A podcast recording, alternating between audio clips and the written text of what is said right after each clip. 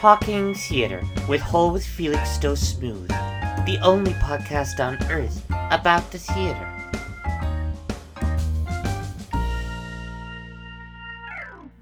What do you call all the parents and chaperones to all the stage animals and children tied together, placed in a chest, loaded into a cannon, and fired into the North Sea? A good start. Good day.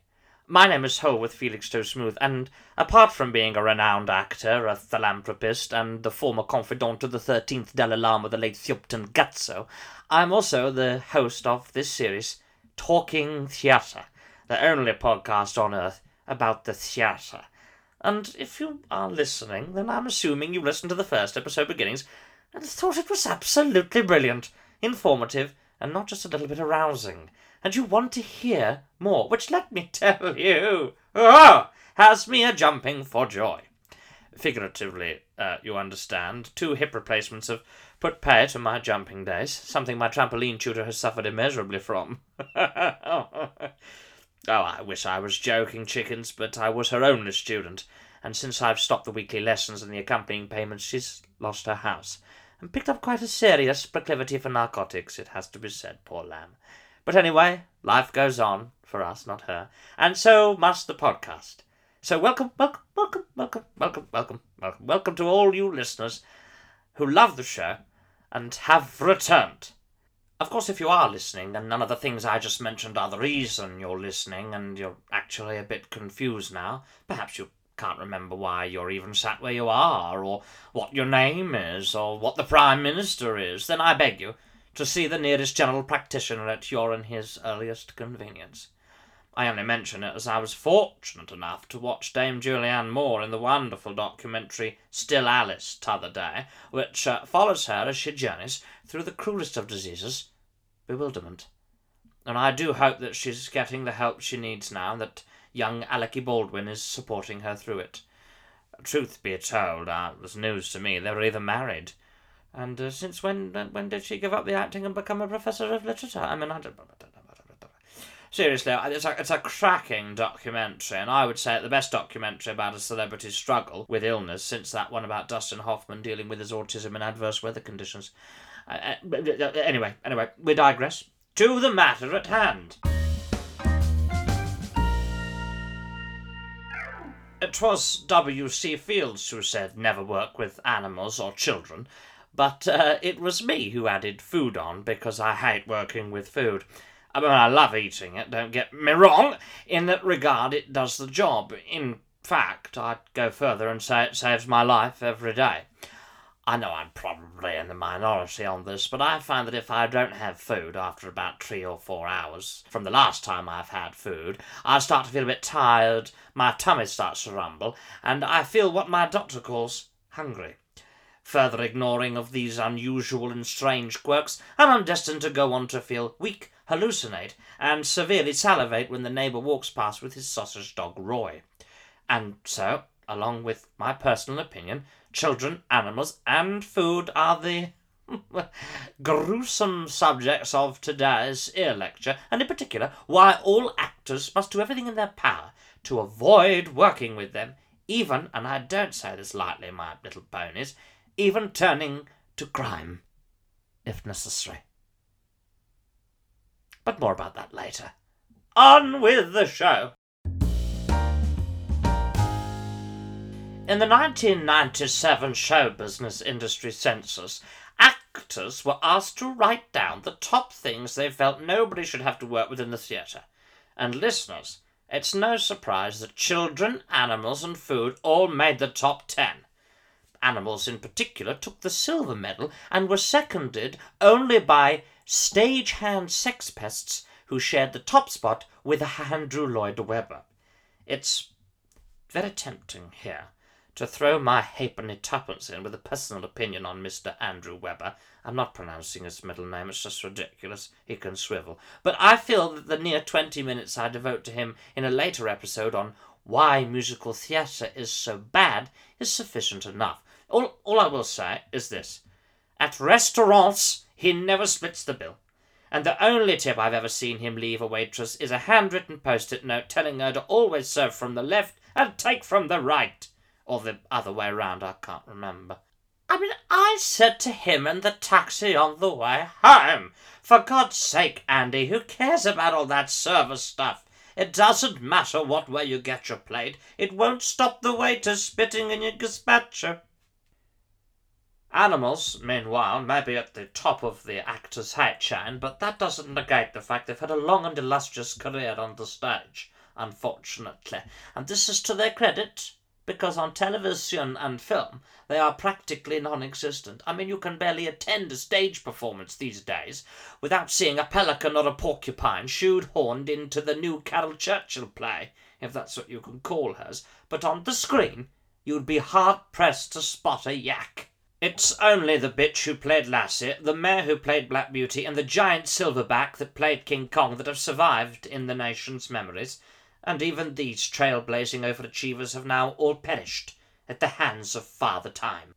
I should mention for the younger listeners, Father Time was the nickname given to an animal serial killer who wreaked havoc in the late 1980s after becoming obsessed with the animal celebrities, killing all three in one evening known infamously as the Night of the Dead Dog, Horse, and Gorilla.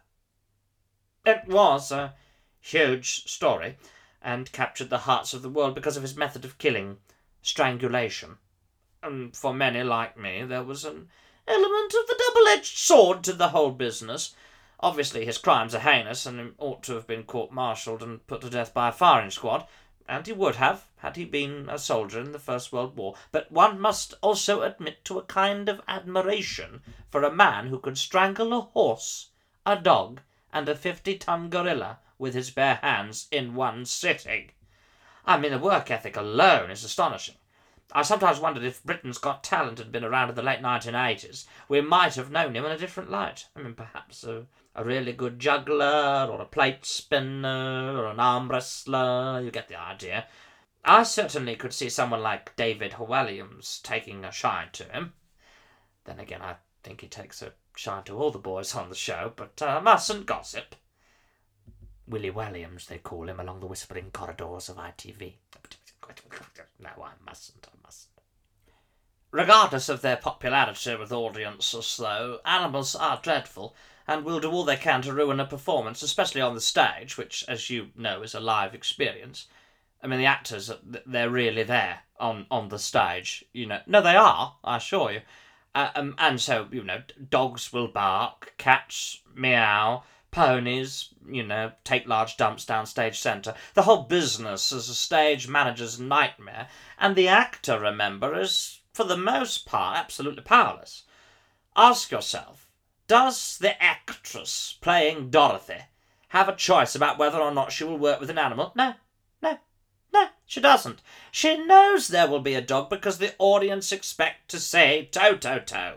And can she choose what type of dog toe toe toe will be? Certainly not. The producer is king, and he takes his cue from the from the well, we'll call them shit munchers, who buy the tickets. Tickets, by the way, which clearly advertise a, a whole show, but for which the the, um, the well the shit munchers only care about the mutt that appears in the first ten minutes, who, by the way, can't keep his sphincter closed for three lines of dialogue and a short soft shoe shuffle.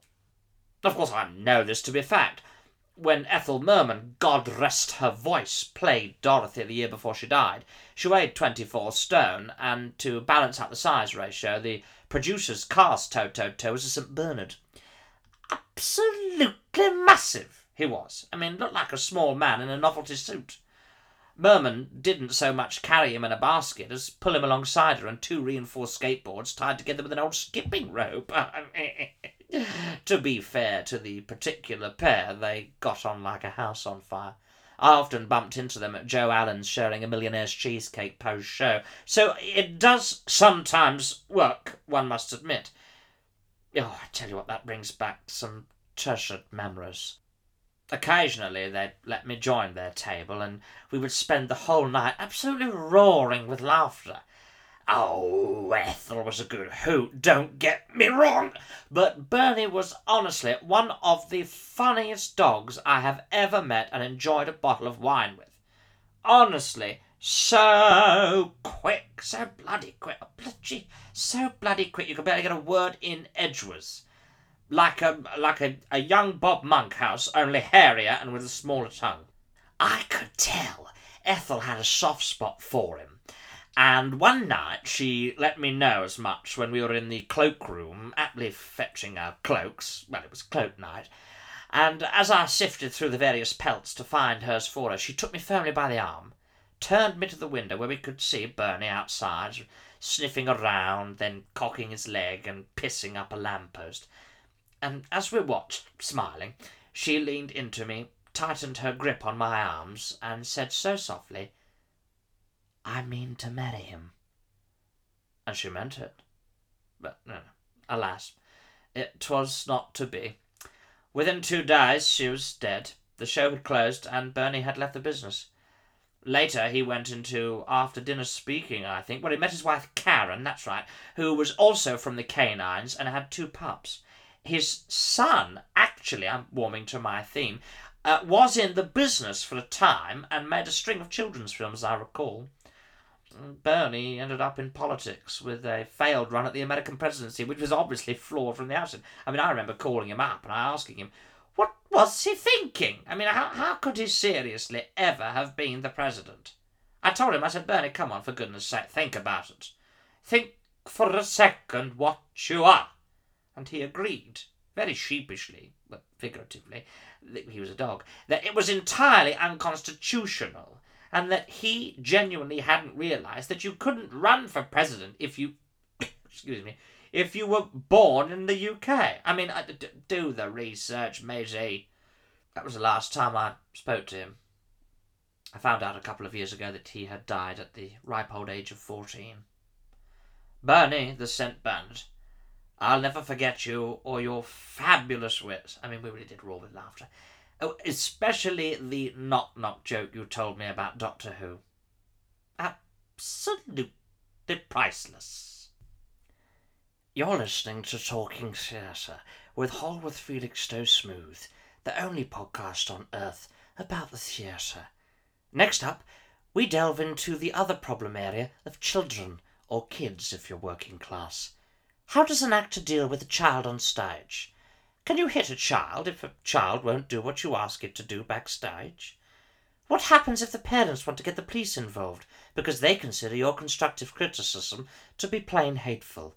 All this and more after a few words from this week's sponsors.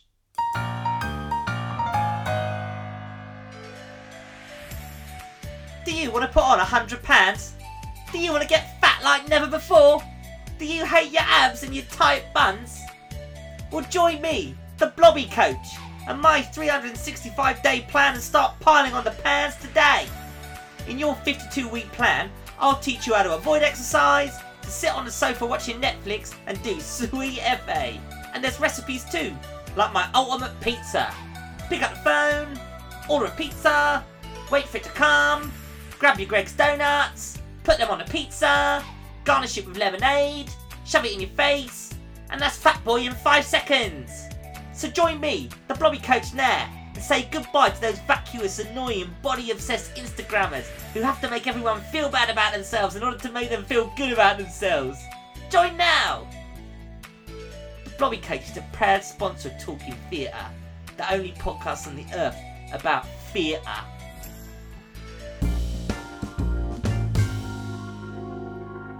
Careful the things you say. Children will listen. Careful the things you do, children will see and learn.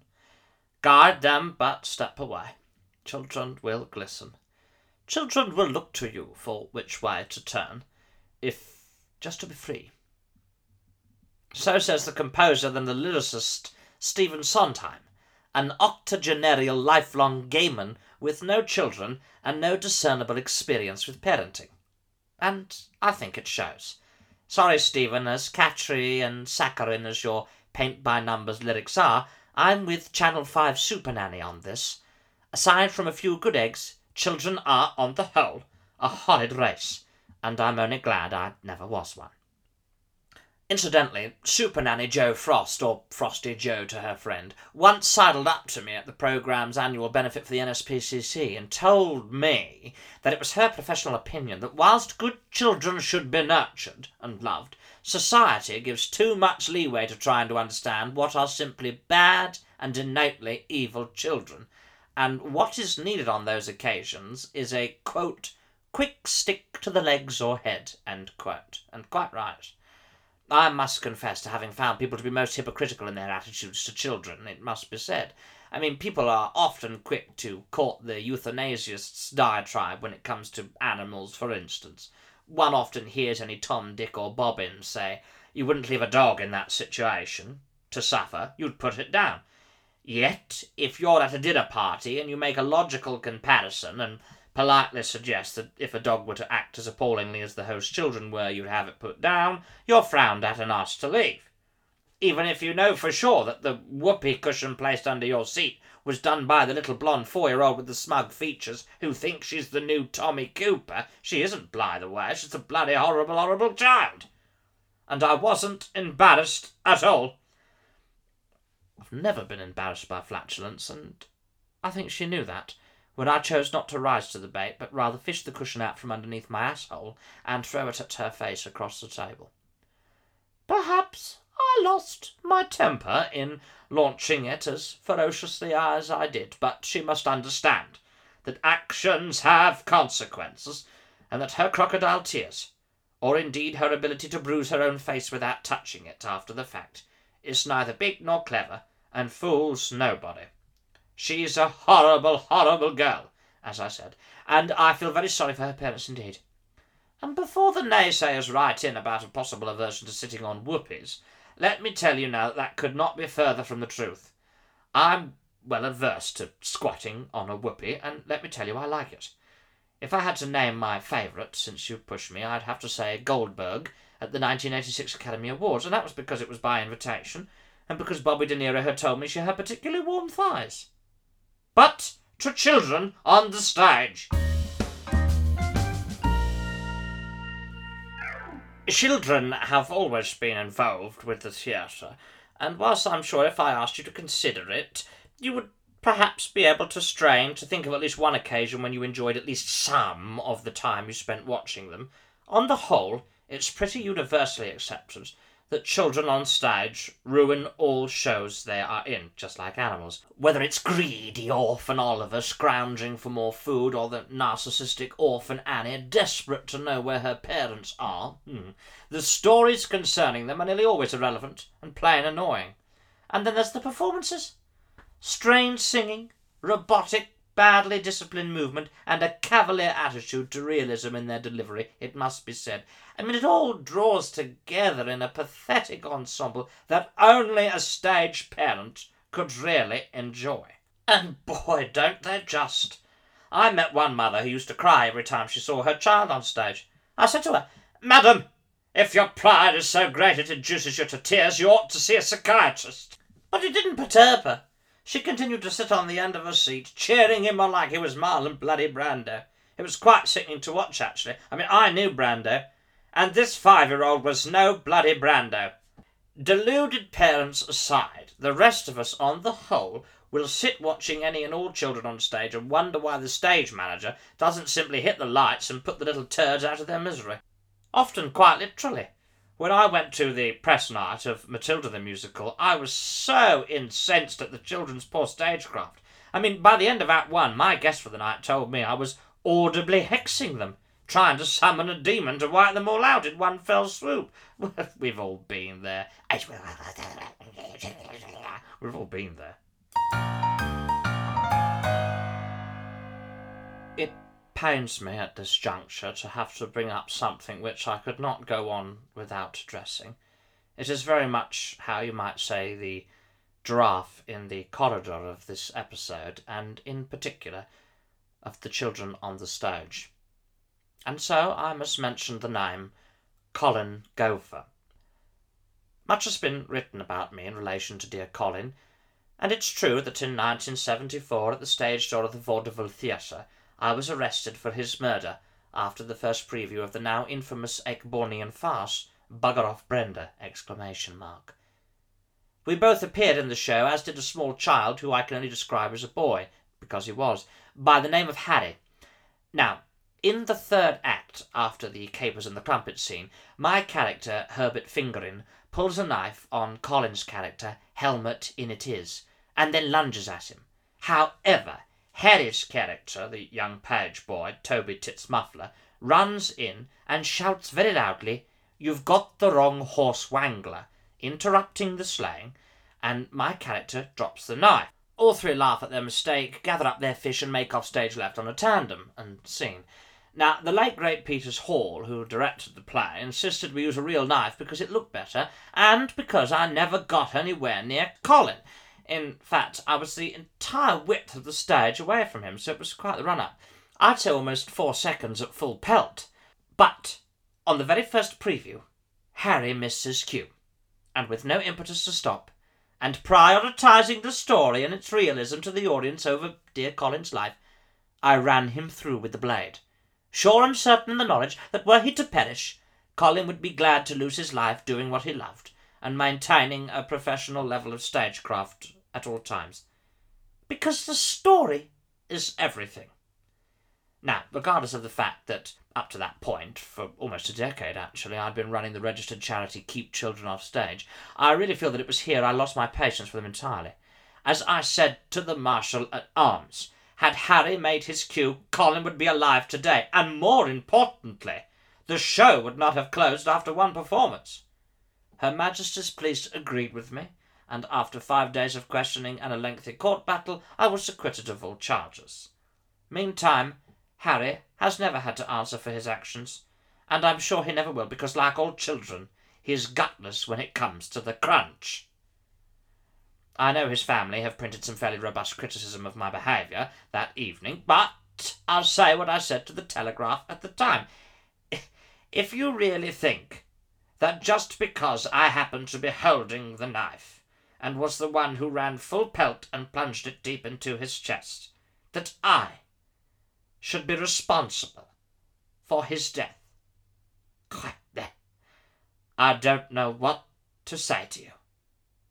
Yes, Colin Gopher will always have a special place in my heart, and I'm sure me and his, along with the blade. In order for me to write about dear Gopher, my producer and I had to seek permission from his estate, and I present the following statement from them, which they insisted I include, should I wish to use his name, which I do wish, and I must. I must also warn that the delivery of the following statement is very fast, and this is simply due to a timing issue with the episode, not at all to do with the content or the opinions. We do disagree on some points, it's true, but I would always defend their right to speak as they wish. Sir Holworth Felixstowe Smooth's account of the evening is and continues to be a mix of urban legend and half-truths. Whilst Harry was expected to interject, the stage manager confirmed at the time that the boy had been in chronic pain and could not go on, something Smooth was told in the interval. We respect Holworth's position, but his negligence in not listening to redirection has cost us our grandfather's life. For the record, he was not acquitted. The case was thrown out because evidence had been mishandled by the police. All we want is the truth, and pray one day it will out. Sobering stuff. And they're right, in a way, when they imply that if only that child had not missed his cue, Colin would be alive. Children in theatre. What more need be said? Children in theatre. When it comes to food, there seems little point in me regaling you with either of my two unpleasant personal experiences on stage with sustenance, both of which involve custard and Arnold Schwarzenegger, nor is it worth retelling any of the myriad of stories my fellow actors have taken the time to write in with. Thanks, guys. I know you're all struggling for work, but uh, get your own fucking podcast. No, all that's left to me to say is that just like animals and children, both of which I've mentioned before, food will ruin every single show that it is in. I mean, I can't stress that enough. But as this lecture is supposed to be educational, I will give a short citation here for the young actors out there regarding which foods are particularly nasty to work with and why, and in the interest of balance, uh, a list of foods that can, in, in the right circumstances, be pleasant and useful to share a stage with. And so first to the bad. Jelly, difficult to hold. Peas, too small. Watermelons, too big. Bananas, phallic appearance, which pulls focus. Cucumber, as with bananas. Butternut squash, as with banana and cucumber, but a little bit more niche. Eggs, boil under the lights. Crisp, noisy and smelly and crunchy and noisy. Chocolate, melts. Cheese, melts. Ice cream, melts. Sorbet, melts. Potatoes, deceptively heavy. Spinach, poor man's roughage. Mayonnaise, very untrustworthy. And to the good! Tuna cans, long lasting. Sunflower oil, used to varnish stage. Chunky soup, vomit substitute. Nutella, feces substitute. Butter, malleable. Cherries, easily hidden around the set. Bread, carbs for energy. Sherbet, condubulus cocaine. Strawberries, inject sugar into a flailing scene. Cadbury's 12 doubles as a fine Cuban cigar. Cooked spaghetti, emergency wig. Light meats are a good source of protein. Grapes can swallow whole if given a surprise quick cue. Horseradish, just a lovely sauce. Spam. Well, goodness me, we've reached the end of this lecture already, didn't it go quick? Oh, it's been a hard one this week. I, I feel it's been unordinarily grumpy in tone and just a little bit negative, and I, I must confess it's been tempting to lighten the mood, but um, looking back, I'm glad I didn't. In fact, I feel so strongly about the knowledge I've imparted today that I must summarise it one more time and say firmly to all actors and anybody thinking of joining the industry to do everything they can to keep animals, children, and food out of the theatre and off the stage. They ruin every show they're in, and if I had my way, I'd have a restraining order on them to sort the business once and for all. Can't fucking stand them. To correspondence. As always, for the final moments, we at Talking Theatre like to take time to look over the large pile of correspondence I'm sent and pick one at random to read. And it's not just the only one I'll reply to, but indeed the only one I'll open and read at all, so it really is a lucky and a very, very special thing. This week, Peter Fungleberry, 42, from Anuberary, gets in touch with a very curious question indeed. Hello, Peter. He says, Hi, Holworth, Can I just say how much I'm enjoying this series? I live alone with two cats who are both desperately old and close to the end. I've been alone my whole life, and George and Mildred are the 21st and 22nd cats, respectively, I've owned, and the thought of losing them fills me with an unbearable pain that can't be tempered by anything other than your podcast, it seems. It really has been of great comfort in those long nights, sat up, nursing the cats who both suffer immeasurably and need 24 7 care. Though my days and nights are dark, your podcast, on repeat, has brought the cats and I some light. I hope you don't mind me writing to you to ask, but I felt this was the perfect week.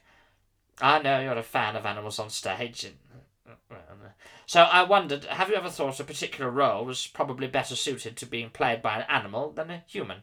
If so, which role and which animal and why? Yours truly, Peter. Oh, Pieter. Oh, Pieter, Pieter, Pieter. Oh, Pieter, Pieter. Oh, oh, Mr. Fungleberry from Anuberary. Thank you so much for your letter. I'm so glad to you've been enjoying the series so far and that it's brought you great comforts, even if there's only been one 29 minute episode released. I mean, it's amazing what, what modern day technology can do for people, how it can reach out. It, it reminds me of the time Maggie Smith once was drunk as a skunk and crawling underneath a banquet table at the Buckingham Palace function in the early 90s. She, she grabbed my ankles, hoisted herself up between my legs, and whispered to me that technology was ruining her career and that could she have another Moscow mule brought to her because she was dry as a bone in the desert. But, you know, I disagreed with her then and I, I disagree with her now about the technology. Um, I've come into your ears and you like it. And that is a wonder.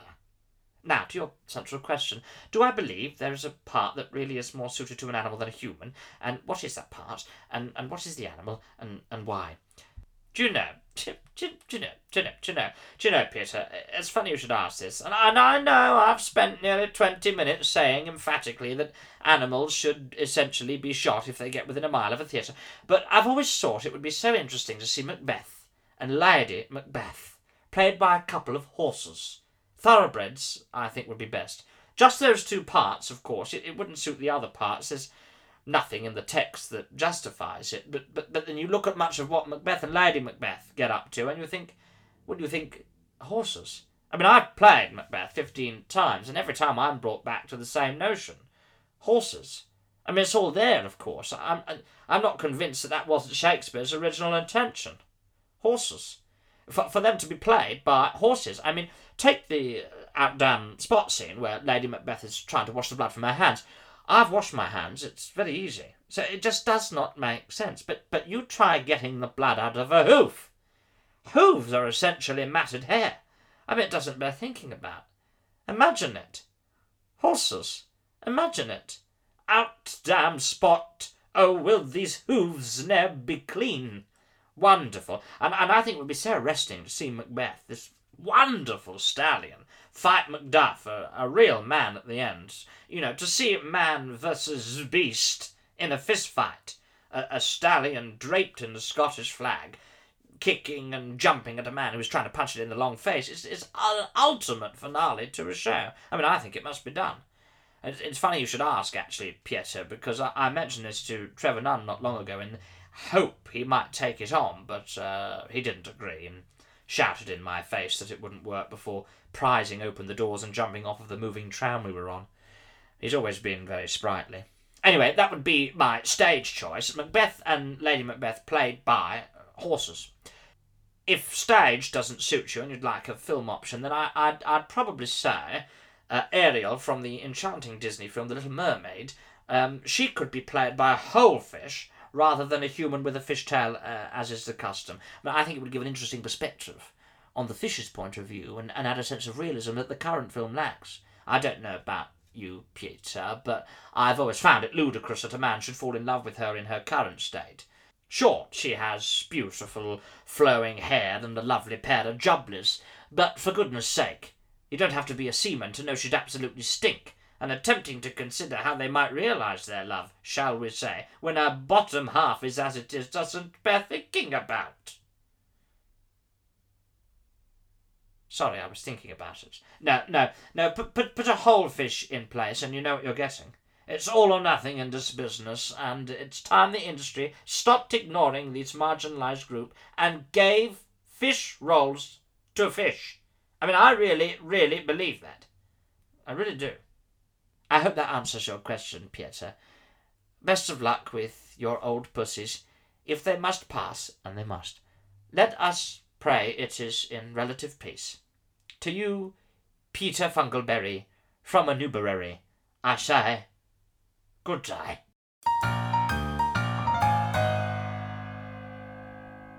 That's it for today. Join me, Sir Holworth Felixstowe, next time when we'll be discussing performance techniques in the aptly titled episode Acting Stage versus Screen. We'll be delving into what the key differences between the performing stars are and asking the all important questions like if the camera is in extreme close up, do I need to wear trousers? How does an actor stop from falling off the stage? And how do TV soap actors create soulless two dimensional characters so well? I do hope you'll join me. This has been Talking Theatre, the only podcast on earth about the theatre. And so to you I say, good day.